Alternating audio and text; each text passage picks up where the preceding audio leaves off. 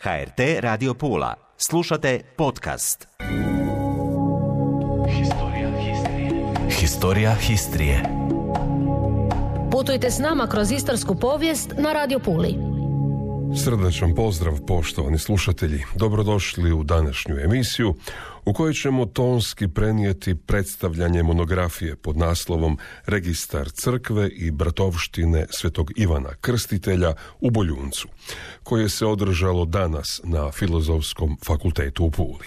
Najprije je autore, predstavnike izdavača i sve nazočne pozdravila prorektorica za studente, obrazovne programe i suradnju Sveučilišta Jurija Dobrile u Puli, profesorica doktorica Mirjana Radetić-Pajić, a nakon toga je izdanje u uvodu predstavila ravnateljica Državnog arhiva u Pazinu Mirela Mrak-Kliman.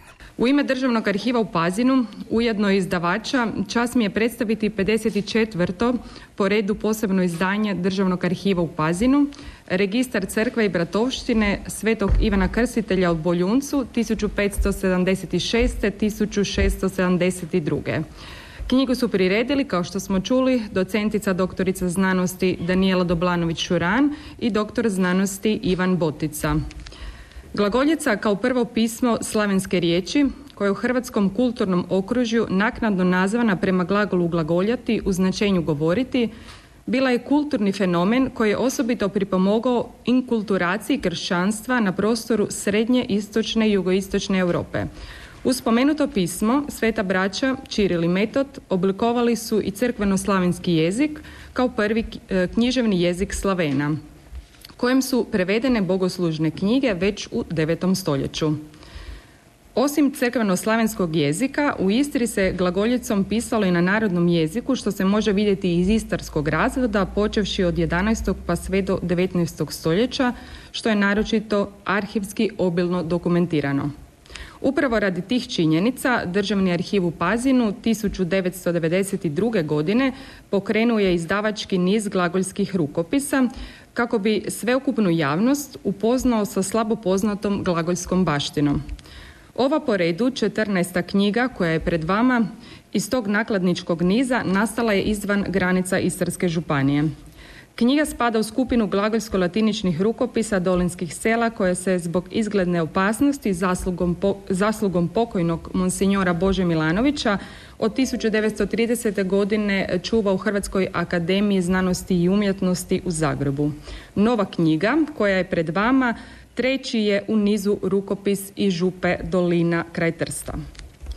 Poput ostalih i ovaj je rukopis potvrda širenja glagoljaštva kao prve praktične hrvatske pismenosti u najzapadnijim područjima Istarskog poluotoka u zaleđu Trsta. Dolinski registar crkve i bratovština od neprocjenjive je važnosti za onomastička istraživanja te istraživanja povijesti Dolinskoga kraja i njegovih predaka – Knjiga iz projekta Glagoljski rukopisi predstavljaju izuzetno vrijedan doprinos poznavanju hrvatske glagoljske kulture, a također su neiscrpan izvor za proučavanje hrvatske povijesti te hrvatskog jezika i književnosti općenito. Ovu vrijednu monografiju uredio je, kao i prethodna izdanja, profesor dr. Ivan Jurković. Prije svega želim naglasiti činjenicu da objavljivanjem glagolskih rukopisa primarno ostvarujemo mogućnost vrlo širokom broju istražitelja i znanstvenika da koriste te rukopise. Nije riječ o fizičkom prijenosu, e, nego je riječ o kritičkim izdanjima. I drugo, s arhivističke strane ti rukopisi imaju veću mogućnost očuvanja ako manji broj e, znanstvenika izravno kontaktira i prelistava takve izvore. Ove knjige koje su pred vama su ovdje zahvaljujući e, pažnji naših znamenitih ljudi istarske prošlosti, pa ćemo kratko o njima nešto reći. Dakle, Hrvatska akademija znanosti i umjetnosti posjeduje pet glagoljsko-latiničkih rukopisa iz dolinskih sela, pored Trsta. To su sela koja se danas nalaze u Italiji, sa zapisima koji su nastali tijekom 16. i 17. stoljeća. Dospjeli su 1930. godine u tadašnju Jugoslavensku akademiju znanosti i umjetnosti, a riječ je o sljedećim rukopisima i tako se navode u njihovom arhivalnom inventaru. Prva je knjiga, odnosno kvadirna Vratovštine Svetog Antuna u Zabrešcu i obuhvaća razdoblje od 1548. 20. najranija godina do 1642. Objavili smo je, ovo je prva knjiga Druga je Matica krštenih Župe Dolina kraj Trsta, koja obuhvaća godine 1605. do 1617. i nju smo objavili kao drugu knjigu. Treća je sada pred nama i u inventaru arhiva Hazu navodi se kao knjiga crkve, odnosno bratoštine Svetog Ivana u Boljuncu, obuhvaća razdoblje od 1576. do 1672. Ostale su još dvije neobjavljene. E, toplo se nadam i vjerujem da ćemo i to uspjeti objaviti. Dakle, ostala je knjiga, odnosno rukopis koji nosi naslov Registar Urbar crkve Svetog Antuna u Prebeniku Mačkovlju, koja obuhvaća godine 1587. do 1651. I peta, knjiga Bratovštine, odnosno crkve Svetog Roka u Boljuncu, koja obuhvaća razdoblje od 1603. do 1688. godine.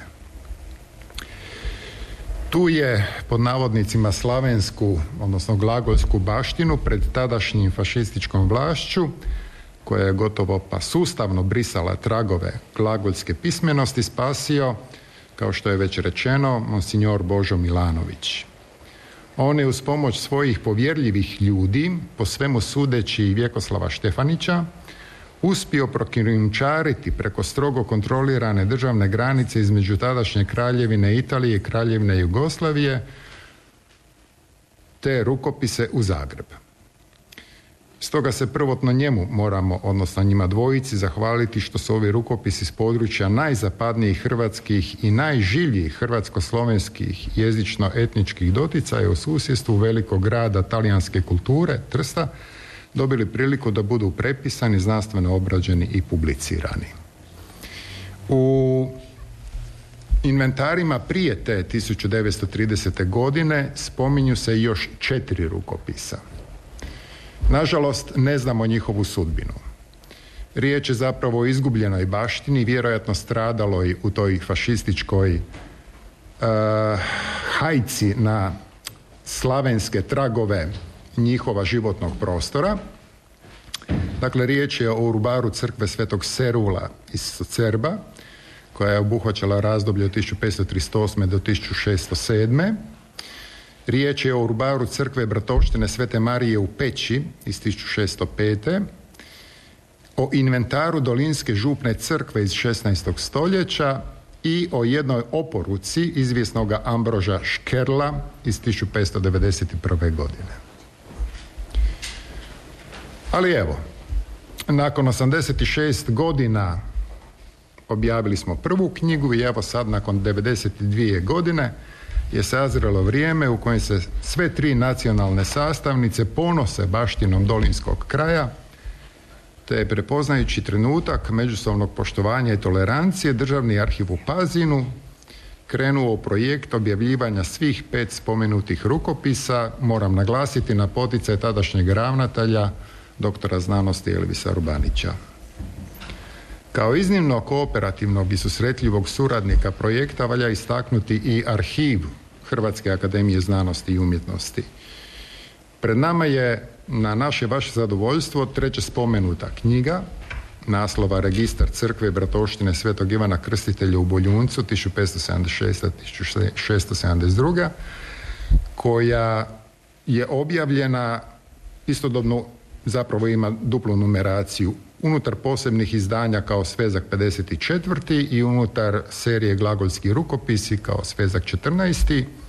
u Pazinu, izdavat će državni arhiv u Pazinu, godina tiskanja i zgotovljavanja čitavog, e, čitave knjige za tisak je 2021. godina, ima 464 stranice. Na posljedku o samoj su knjizi govorili njezini autori.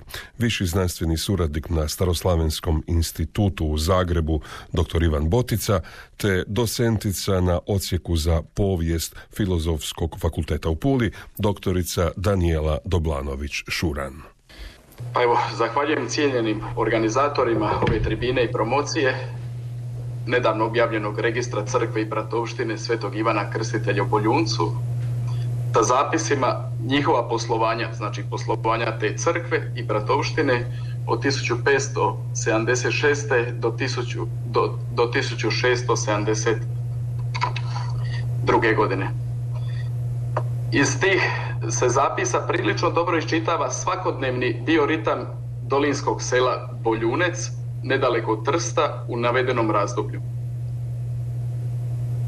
Jedan sam od priređivača te rukopisne knjige i njezinih podataka na temelju kojih se dolazi do mnogih povijesnih spoznaja. Takve knjige nemaju širu recepciju i svojim prirediteljima, u ovom slučaju mene i kolegice Danijele Doblanović-Šuran, ne osiguravaju nekakve vijence historiografske slave. No te knjige su poput mozaičkih kamenčića prijeko potrebnih da se dobije historiografski skladna mozaička kompozicija. Dostupnost njezinih podataka u svakom času povećava mogućnost kvalitetnijoj slici o određenim ljudima, jeziku, vremenu, prostoru u prošlosti. I takva je uloga tih knjiga. Takva je uloga na neki način i arhivskih institucija koje su najčešće poticatelji i tihi pregaoci u obznanjivanju takvih knjiga. Jedna od takvih institucija je, a usuđujem se reći po izdanjima Perjanica arhivističke struke, Državni arhiv u Pazinu, koji je objavio na desetke takvih knjiga. Kao supredređivač ove knjige povijesnog gradiva, iz moje dalmatinske perspektive, tamo nekog dalekog nepoznatog mi sela, nedaleko od Trsta, moram doista zahvaliti Državnom arhivu u Pazinu i mnogim tihim pregaocima koji su pratili oblikovanje i objavu ove knjige. Tog sitnog, ali historiografski vrijednoga kamenja. Već su neki spomenuti, ali ja ću ih morati opet navesti. Redom su to dr. Elvis Orbanić, bivši ravnatelj Državnog arhiva u Pazinu. Upravo je on bio poticatelj objave niza rukopisnih knjiga, pazite sada, s dvopismenim i četverojezičnim zapisima kakvi su se početkom ranoga novovjekovlja stretali u selima nedaleko od Trsta. Hvala mu za svaki prijateljski savjet i poticaje. Zahvaljujem isto tako gospođi Mireli Mrak-Kliman, sadašnjoj ravnateljici Državnog arhiva u Pazinu, koja je, moram naglasiti, vrlo strpljivo i dugo čekala da su prireditelji završe ovu knjigu. Od srca joj hvala. Nadalje, zahvaljujem profesoru doktoru Ivanu Jurkoviću, glavnom i odgovornom uredniku serije ovih izdanja. Naši kvalitetni razgovori u Akademijinu zavodu za povijesne znanosti i obližnoj kavani hotela Palas u Zagrebu uvijek su mi opogaćujući i poticajni da se ne odustane od ovakva posla. Prijateljsko hvala i doktoru Marinu Maninu, poticatelju ovoga izdanja, koji me je u gornjogradskim susretima prije potresa i pandemije po starim krovovima puno puta odveo na prostor i u povijest oko Trsta. Zahvaljujem također doktorici Samanti Paronić i gospođi Ana Mariji Kurelić, koje su više puta pročitale rukopis, te ispravljale gramatičke i leksičke pravopisne pogreške i nudile poboljšanja u tekstu. One su tihe radnice ovoga izdanja, isto kao i gospodin David Ivić, koji je oblikovatelj a zapravo arhitekt ovog meni lijepog izdanja. Zahvaljujem također prevoditeljima i recenzentima. I na samom kraju jedno veliko, doista veliko hvala Danijeli Doblanović Šuran, profesorice ocijeka za povijest, suprirediteljice ove knjige, najbližoj mi suradnici ove knjige, odličnom čitaču izuzetno teških latinskih i talijanskih zapisa.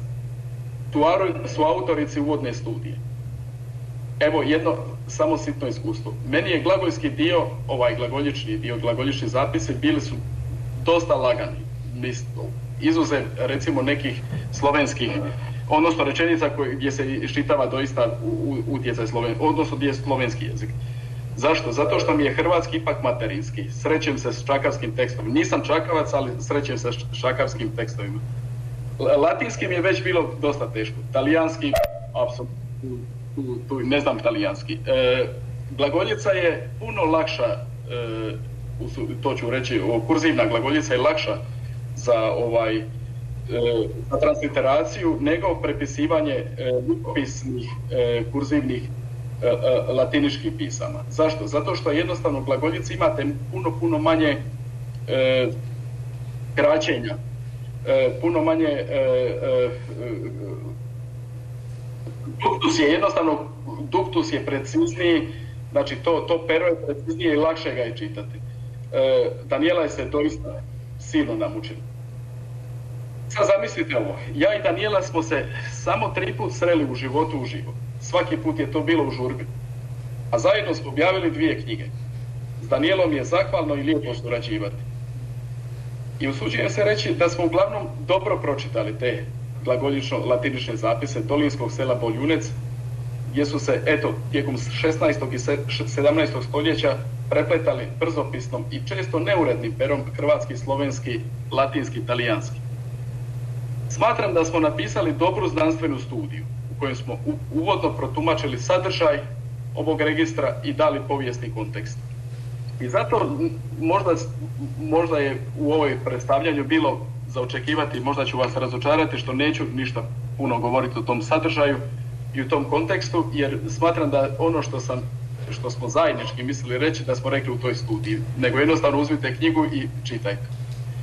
Evo, hvala svima na dolasku i pažnji i srdačan pozdrav iz Zagreba, krasnoj zemlji. E, lijepi pozdrav svima e, ovdje prisutnima, Ivane, tebi u e, Zagreb. Hvala što ste, što ste došli. Ja ću nakon, kao posljednja od govornika, zapravo preskočiti sve ono što su što je već rečeno, da ne, da ne duljim.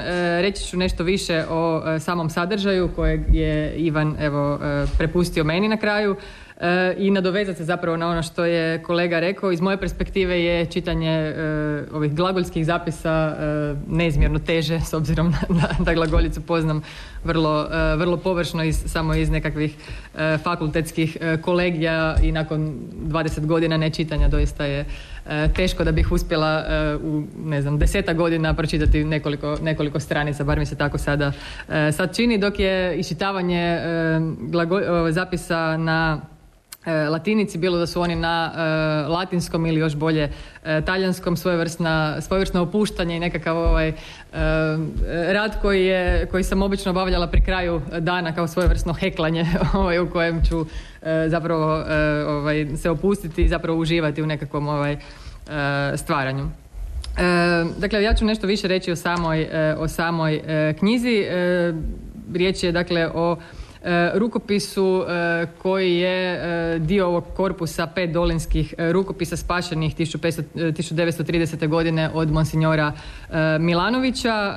Tri su već objavljena kao što je profesor rekao i zapravo je u starijoj historiografiji nekako uz njih bila vezana E, teza, odnosno služili su potvrdi teze e, da su sela u okolici e, Trsta slavensku riječ uglavnom koristili na glagoljici, dok se upravo objavljivanje ovih rukopisa ispostavilo, odnosno može se vidjeti suživot, odnosno ispreplitanje ne samo dakle jezika nego i pisama. Dakle četiri jezika spomenuo je kolega Botica hrvatskog, slovenskog, latinskog i talijanskog kao i glagoljice i E, latinice. E, latinični e, upisi, iako je knjiga objavljena upravo zahvaljujući glagoljskim upisima u njoj, obuhvaćaju možda veći dio, odnosno sigurno veći dio knjige i kronološki i fizički. Upisi na glagoljici završavaju 1610. godine jer je tada i donešena odredba koja se vezuje u sve župe akvilejske crkve da se zapravo crkvene knjige trebaju pisati na e, latinici tako da je e, glagoljica e, prestala služiti kao pismo kojem su one pisane. Doduše u ovoj prvoj knjizi koju smo objavili koja je bila vezana uz bratovštinu Svetog Antona posljednji upis na glagoljici je nešto kasniji, dakle iz 1618 godine, mislim ako se ne varam, ili 1616, nisam sad išla provjeravati. E, sam naslov e, knjige dan je na nekoliko mjesta i u izvorniku na slavenskom, odnosno na hrvatskom to glasi to je ligištar crikve svetoga Ivana u Boljunci, Boljunci odnosno na talijanskom Urbario della Chiesa. Mi smo s obzirom na E, sadržaj, odnosno upise koji su, e, koji su u rukopisu zabilježeni, e, ponudili novi, novi naslov Registar crkve i bratovštine Svetog Ivana Krstitelja u Boljuncu zbog toga što se zapravo u samom rukopisu isprepliču poslovi bratovštine i zapisi vezani uz posjede crkve, odnosno nekako poslovanje same, same crkve. Već je kolega Jurković, urednik, spomenuo kako postoji još jedna e, knjiga bratovštinska vezana uz e, isto mjesto, dakle uz Boljunec. E, to je bratovština Svetog Roka, međutim uz nju su postojale još i druge bratovštine, iako je čini se ova Svetog, Svetog Ivana Krstitelja bila prilično snažna, odnosno velika kako fizički zapravo izgleda taj e, rukopis, e, prilično je e, neugledan, išaran, precrtan, mnogo je stranica prekriženo, zato što je to zapravo bila, danas bismo je nazvali bilježnice ili nekakav dnevnik u koji su starješine bratovštinske kao i zapisivači ostali, dakle župnici, upisivali razno razne poslove. Poslove koji su bili vezani uz prihode i rashode same bratovštine, uz nekakva crkvena prava, ubiranje desetina, e, popise bratima i slično. U trenutku u kojem su e, e, susjedi, odnosno bratimi, podmirili nekakve dugove, stranica i taj dug bi bio prekrižen, što zapravo sugerira i činjenicu da je dug podmiren, kao i činjenicu da je ta knjiga, odnosno rukopis služio nekako u praksi za vođenje evidencije svih tih poslova. Osim toga, dakle, osim tih prihoda i rashoda koji se možda ovako na prvu čine dosadnima i, i, i ovaj, možda manje, e, manje zanimljivima. E, ima i niz nekakvih podataka koji su zanimljivi za e, samu, za samu povijest umjetnosti, recimo o narudžbi određenih oltara, o rekonstrukciji koji su konzervatorima sigurno bitni u smislu obnove ili, ili gradnje zvonika, obnove dijela, dijela crkve i, i slično ono što je kolega već i e, spomenuo, dakle, iz samih tih upisa se može iščitati nekakav bioritam same e, zajednice, zato što znamo da su te predmoderne, e, naročito ruralne zajednice, vrlo često i, i nekako živjele u skladu sa liturgijskom godinom, tako da ovdje imamo niz podataka o slavljenju razno raznih svetaca, što vezanih uz crkvu i oltare koji su u crkvi postojali, što vezanih općenito uz nekakve glavne i e, voljenije, da tako kažemo, svece, osim ovih glavnih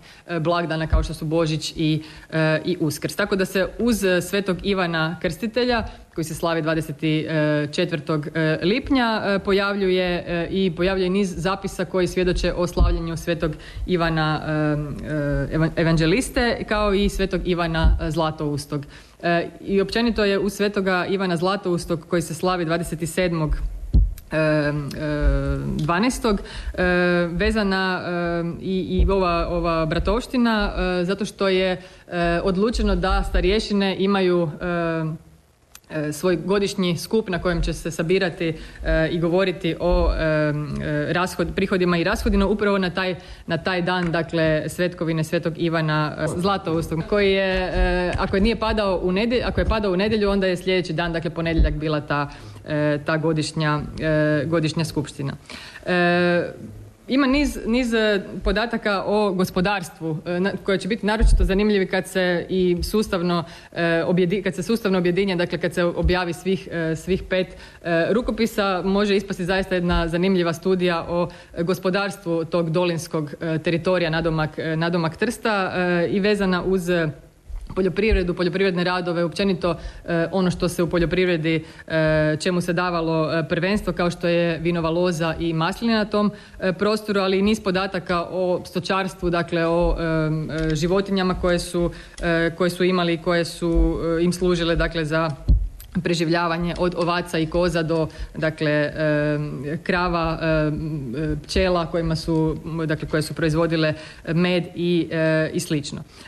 Prilično će zanimljivo biti onima koji se bave možda povješću poljoprivrede uspoređivati način na koji je nekad obrađivana zemlja i taj ritam dakle poljoprivrednih radova koji je prilično dokumentirano ovdje baš vezano uz vinograde gdje se spominju svi ti radovi u vinogradu za koje su naravno sumještani, u koje su sumještani bili uključeni, u kojima su morali E, sudjelovati. Dakle, to je lijepo dokumentirano i kroz e, e, zašto su zapisani uopće ti radovi, zato što se prilikom tih radova moralo nabaviti, nabraviti hrana i onda su zapisani troškovi za tu hranu, pa vidimo kako je u prvom redu bilo puno, naravno, vina koje je bilo glavno, glavno piće tada, ali i ostale hrane kao što je riba, ovisno o, o dobu godine, kao što su grahorice i slično. Dakle, i možemo na neki način i o povijesti prehrane govoriti tijek, prilikom, odnosno kroz ove E, kroz ove e, upise. E, isto tako, Sami, sami upisi svjedoče i o nekakvim turbulencijama koje su se događale u, unutar društva, odnosno u zajednici. Primjerice svjedoči o uskočkom ratu i činjenici da je i na tom prostoru on bio vrlo, vrlo prisutan, prisutan jer ima jedan zapis u knjizi iz 1616. godine E, kada su e, morali izabrati novoga, e, novoga starješinu jer je stari starješina odveden dakle od Mlečana dakle u tijeku, u tijeku samoga samoga rata. Kad je riječ o tim starješinama koji se inače ovaj, u Bratovštini, u, u knjizi nazivaju i Gastaldi, odnosno e, e, Bratimi, odnosno Gastaldi i starješine, oni su uglavnom bili dvojica, dakle i bili su naravno muškoga, muškoga roda, iako je Bratovština bila rodno, rodno miješana, odnosno bilo je i e, žena koje su bile dio Bratovštine. Ima zanimljiv, e, zanimljiv ovaj, glagol koji se tu koristi, prisestriti se, dakle, za žene koje postanu dio, e, dio odnosno koje uđu u Bratovštinu. Zanimljivo je da su ti koji su bili na starješine koji su bili na čelu Bratošine nisu nužno morali biti pismeni, odnosno nisu oboje morali biti pismeni, što ima jedan zapis dakle gdje e, se dogodilo nekakav e, incident oko same knjige i nekakvih stranica koje e, iz rukopisa nedostaju i bratim kaže da je knjiga bila kod onog drugog, odnosno starješina kaže da je knjiga bila kod onog drugog njegovog kolege zato što je on pismen, a ovaj ne zna čitati pa što će mu, što će mu knjiga kod, kod njega. E, isto tako sigurno je e, biti na čelu Bratovštine bio e, prilično važan i ugledan zadatak i tu možemo vidjeti da se ponavljaju ista imena. Dakle, ne možemo sa sigurnošću tvrditi zbog velike homonimije, dakle, relativno uskog imenskog fonda i, i općenito malo prezimena na tom e, prostoru, pa, se, pa je homonimija e, dosta prisutna. Ne možemo tvrditi da, da su to doista iste osobe, ali e, zaista ako se pojavljuju, pojavljaju toliko imena, barem u nekakvim desetljećima, odnosno u razdobljima od 5-10 godina, vidi se da su sigurno nekoliko puta obnašali istu, dakle, tu ulogu onih koji su bili na čelu same E, same e, bratovštine. E, da, Gastaldi je bio drugi, drugi naslov još za, za upravitelje, odnosno starješine. Što još zapravo o tome, o tome reći? Zapise su prilikom tih godišnjih skupština, odnosno upisivali su te podatke župnici, i ti njihovi zapisi svjedoče zapravo i o njihovoj e, pismenosti, e, o podrijetlu njihova govora. Vrlo je lijepo vidljivo tu kako imamo neke e, župnike koji koriste više ikavicu, neke koji koriste, koji koriste više ekavicu. Dakle, ima, ima jako puno ovaj, jako puno podataka koji se iz toga mogu iščitati. Sami su župnici imali i javnobilježničke ovlasti, pa su ujedno bili i dakle javni javni bilježnici što isto e, proizlazi iz ove, iz ove e, knjige. E, zašto bratovština svetog Ivana Krstitelja? Inače, Boljunec se na talijanskom naziva Bagnoli della Rosandra, odnosno vezano uz rijeku Glinščicu i smatra se da je, odnosno jedna od teorija je da je budući da je Sveti Ivan e, krstitelj u nekakvoj slavonskoj pučkoj pobožnosti bio vezan uz vode, da je upravo ta e, bogatstvo vode na tom teritoriju bilo jedan od razloga zbog kojeg se Sveti Ivan Krstitelj posebno, e, posebno, ovaj, posebno slavio. To se, to se može vidjeti onda i u imenima, recimo kroz ovu maticu doline se isto tako vidi da je ime Ivan bilo jedno od češćih, što, što je isto tako jedan od ovaj, elemenata koji upućuju na njegovo veliko, e, veliko e, štovanje. E, eto, da nešto previše još ne duljim, toponimi su isto tako e, vrlo zanimljivi u ovoj knjizi, e, budući da su brati mi, odnosno sama bratovština kao i crkva davali u zakup njive, livade i slično, dakle vinograde. Ovdje su donešeni svi ti toponimi, dakle kako su se određene njive i livade zvale. Neke su se zvale s obzirom na, odnosno neke su nazvane po vlasnicima pa nose imena prema prezimenima pa se ne znam zove E, e, njiva prema prezimenu Kosmač, Kosmačica ili, ili, ili slično. E, a druge su jednostavno imale s obzirom na nekakav geografski položaj, odnosno ono gdje su bile, gdje su bile smještene. Zanimljivo je upravo to prožimanje jezika koje se, koje se u ovoj knjizi događa. Ima jedan upis sa kojim ću zapravo i završiti ovo E, predstavljanje koji govori o tom miješanju e, jezika. E, na primjer, riječ bared koja označava, odnosno označava, upućuje na neobrađeno zemljište se koristi u latinskom, u latinskom ovaj, kontekstu, odnosno u latinskoj rečenici, pa kaže unum baredum dictum pod salamonico i ovaj, i deklinirano je kao dakle da je latinska, latinska riječ. Tako da su i toponimi doista vrlo, vrlo zanimljiv kao i sama, sama jezična, odnosno lingvistička e, analiza. E, na kraju, dakle, korpus ovih e, dolinskih rukopisa biti će sigurno vrlo vrijedan priručnik za istraživanje ovaj, povijesti gospodarstva ovoga kraja kao i općenito povijesti svakodnevice na tom dolinskom, dolinskom teritoriju u druge polovice 16. pa do druge polovice 17. E, stoljeća. Historija Histrije. Historija Histrije. Putujte s nama kroz istarsku povijest na Radio Puli.